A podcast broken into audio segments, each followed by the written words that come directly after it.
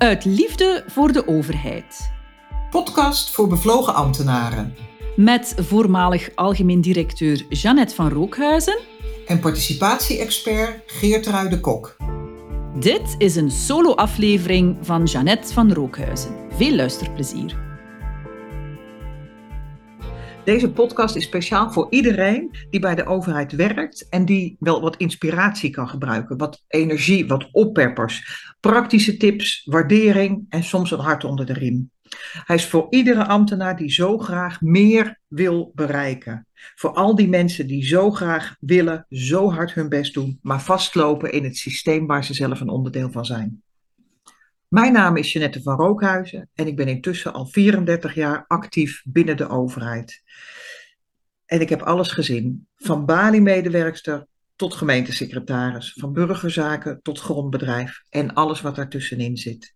Ik durf te stellen dat ik de overheid van haver tot gort ken. Ik ken de politieke spelletjes, ik ken de stroperigheid, de bureaucratie, de valkuilen. Ik weet exact hoe de hazen lopen. Ik ken natuurlijk ook alle vooroordelen, alle flauwe grappen over ambtenaren, alle kritiek die altijd zo gemakkelijk tegen en over de overheid wordt uitgestort. Ik ken ook heel veel voorbeelden in de praktijk waarin die kritiek terecht is. En ondanks dat alles, of misschien is het juist wel dankzij dat alles, geloof ik nu meer dan ooit in een overheid die in iedere actie van meerwaarde is voor de samenleving. Dat is de bedoeling. Dat is waarvoor we er zijn als overheid. Om steeds van meerwaarde te zijn. Niet af en toe, maar altijd in elke actie. En weet je wat nou zo mooi is? Daar wordt iedereen gelukkiger van. De belasting betalen, want die krijgt meer waarde voor zijn geld. Bestuurders, want de overheid wordt daarmee beter en betrouwbaarder. En ambtenaren, jij en ik, wij worden daar ook gelukkiger van. Want als er iets is wat ons geluk en voldoening doet ervaren in ons werk, dan is het van meerwaarde zijn. Nou, voel jij nu je enthousiasme groeien? Uh, en wil jij weten hoe dit voor jou kan uitpakken? Blijf dan luisteren naar deze aflevering. Als ambtenaar heb je unieke kansen en mogelijkheden om naast alleen maar het salaris en de zekerheid ook ongelooflijk veel voldoening en geluk uit je werk te halen.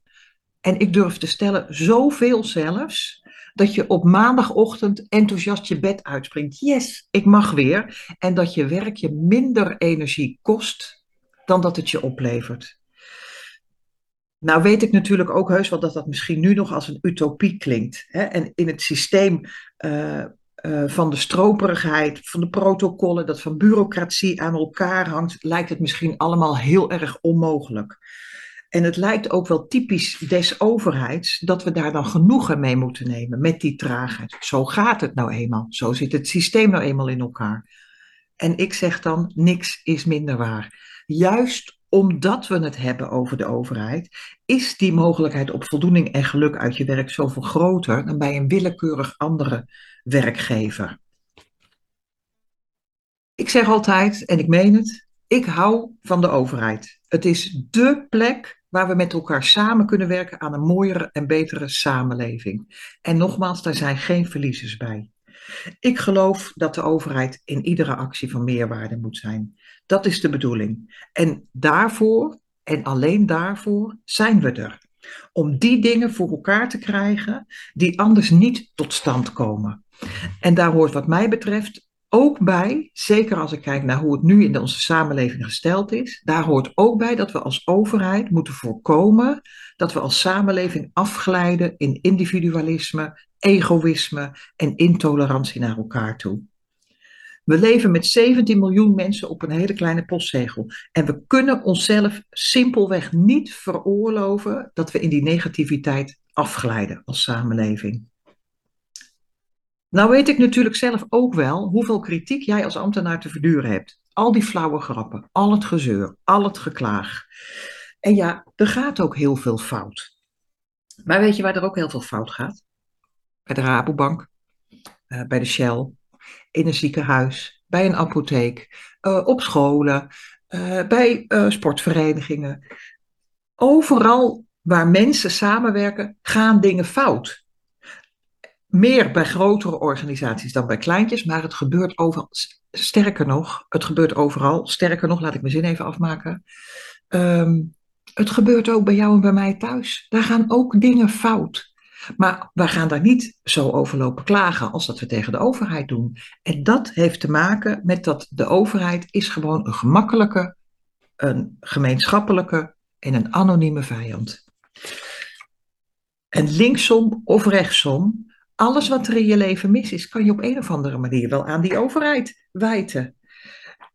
Ik kwam laatst een buurman tegen van mij. Ik uh, heb een hond, hij heeft ook een hond. En uh, ik liep s'avonds mijn laatste rondje. Ik kom hem tegen. Hij was net bij de dierenarts geweest en hij vertelde mij daar dat hij, uh, dat hij daar 1400 euro had moeten aftikken. Nou, daar kunnen we het over eens zijn. Dat is niet leuk. Ik vraag natuurlijk aan hem wat is er gebeurd. En hij vertelt mij dat zijn hond een grasaar in zijn neus heeft gehad. En het was weekend, dus daarom was de rekening natuurlijk ook hoger.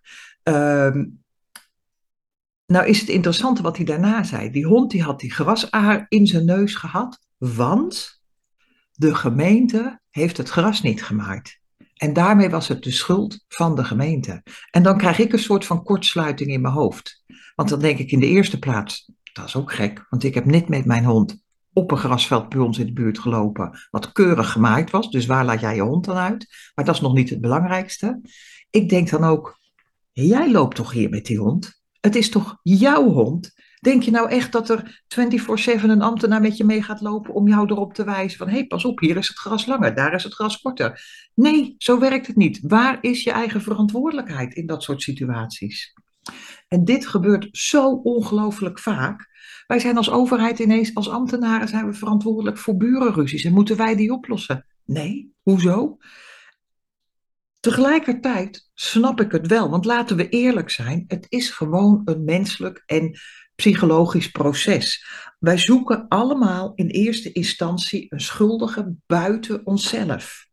Als ik morgens bij ons de berging inkomt, waar drie fietsen op een kluitje staan, ik moet de mijne er tussenuit wringen en er vallen er drie om, dan is dat, of er vallen er twee anderen om, dan is het niet mijn schuld in eerste instantie, maar dan komt dat omdat mijn man en mijn dochter hun fietsen niet netjes hebben teruggezet. Ik denk dat je die wel herkent. We doen het allemaal. Maar bij die overheid is het makkelijker en doen we het dus collectief op, projecteren we het op één organisatie. Nou is het interessante ook dat van al die kritiek en al dat schoppen tegen die overheid, daar wordt hij niet beter van. Sterker nog, daar wordt hij slechter van. En wat ik nu ga zeggen klinkt misschien ook als schoppen, en zo bedoel ik het niet. Maar het eerste onderdeel waar je dat heel goed in kan zien, dat die overheid daar slechter van wordt, is de politiek. En ook daarin ga ik heel duidelijk zijn. Ik word ook niet heel vrolijk van de voorbeelden die Den Haag op dit moment geeft. Van wat daar allemaal misgaat en hoe men daar met elkaar omgaat. En, zeg ik er dan gelijk bij, dat is nooit een excuus, voor mij in ieder geval, om dan zelf maar niks te doen. Om dan maar te zeggen, nou ja, weet je, in Den Haag verzinnen ze zulke rare dingen waarom zou ik dan nog mijn best doen? Nee, ook weer juist daarom. En dan kom ik ook bij jou terecht, want wij zijn met 1 miljoen ambtenaren.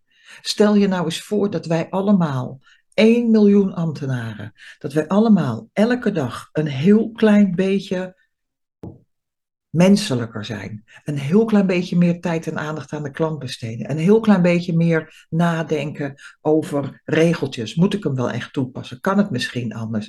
Eén dingetje per dag. zullen we eens kijken wat daarvan gaat veranderen. En dan kunnen we die negatieve spiraal waar we anders in terechtkomen als overheid ook, maar ook als samenleving, dan kunnen we die negatieve spiraal ombuigen. Dat vraagt wel wat van jou en mij. Het vraagt persoonlijk leiderschap. Het vraagt een beetje lef. En het vraagt ook liefde en waardering.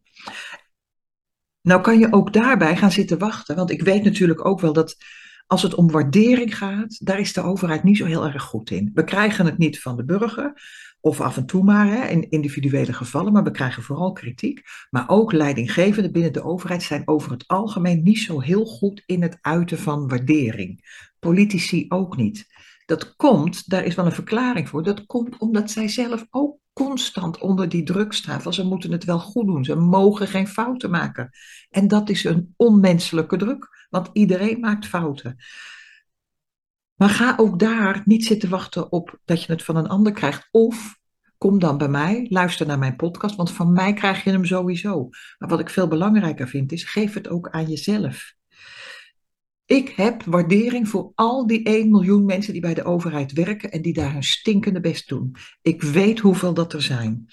En als jij nou ook tegen jezelf zegt en daar iets meer voor gaat staan, ook als bijvoorbeeld die vervelende oom op een verjaardag weer eens een keer een klaagverhaal houdt, dat je dan zegt, joh, weet je, ik werk bij de overheid, ik doe mijn stinkende best. En ik vind het helemaal niet leuk om dat gezeur iedere keer aan te horen dan kan je ook dus de negatieve spiraal stapje voor stapje doorbreken. John F. Kennedy die zei dat heel mooi, en dan moet ik altijd even goed nadenken dat ik hem goed zeg. Die zei: One person can make a difference, and every person should try. En ik maak daar in dit geval dan heel graag van: One ambtenaar can make a difference, and every ambtenaar should try. Nou, klinkt dit nou voor jou aantrekkelijk? Denk je van, hé, hey, hier, uh, uh, dit, dit maakt dat ik me beter voel, hier krijg ik energie van. Wil je er meer over weten, dan heb ik voor nu twee opties voor je. In de beschrijving bij deze podcast vind je in de eerste plaats een link waarin je, uh, waarmee je een afspraak kan maken direct in mijn agenda. Dan boek je een virtuele koffie, hebben we een half uur de tijd, kan je je vragen stellen, kan ik uh, met je meekijken, kunnen we sparren en kan ik je oplossingsrichtingen aandragen. En kan ik bijvoorbeeld met je kijken van, hé, hey, wat zou ik voor jou individueel misschien kunnen betekenen? Uh, maar wat zou het misschien ook voor de organisatie voor het team kunnen betekenen? En het is helemaal vrijblijvend. No strings attached, beloofd. De tweede optie is dat je uh, je e-mailadres achterlaat via de andere link, de link voor de nieuwsbrief. En ik ga je dan niet uh, lopen spammen. Ik hou daar zelf ook niet van. Maar wat ik dan wel doe, is dat ik je iedere keer als ik een nieuwe podcast, een nieuw uh, artikel of een nieuwe masterclass heb gepubliceerd, dat ik je daar even een kennisgeving van stuur, zodat je die nooit meer hoeft te missen.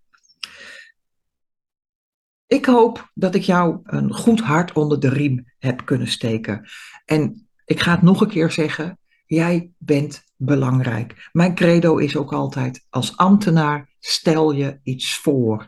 Jij bent ingehuurd vanwege je professionaliteit. Of het nou in de uitvoering is of in de beleidsadvisering, dat maakt niet uit. Jij bent ingehuurd voor jouw professionaliteit.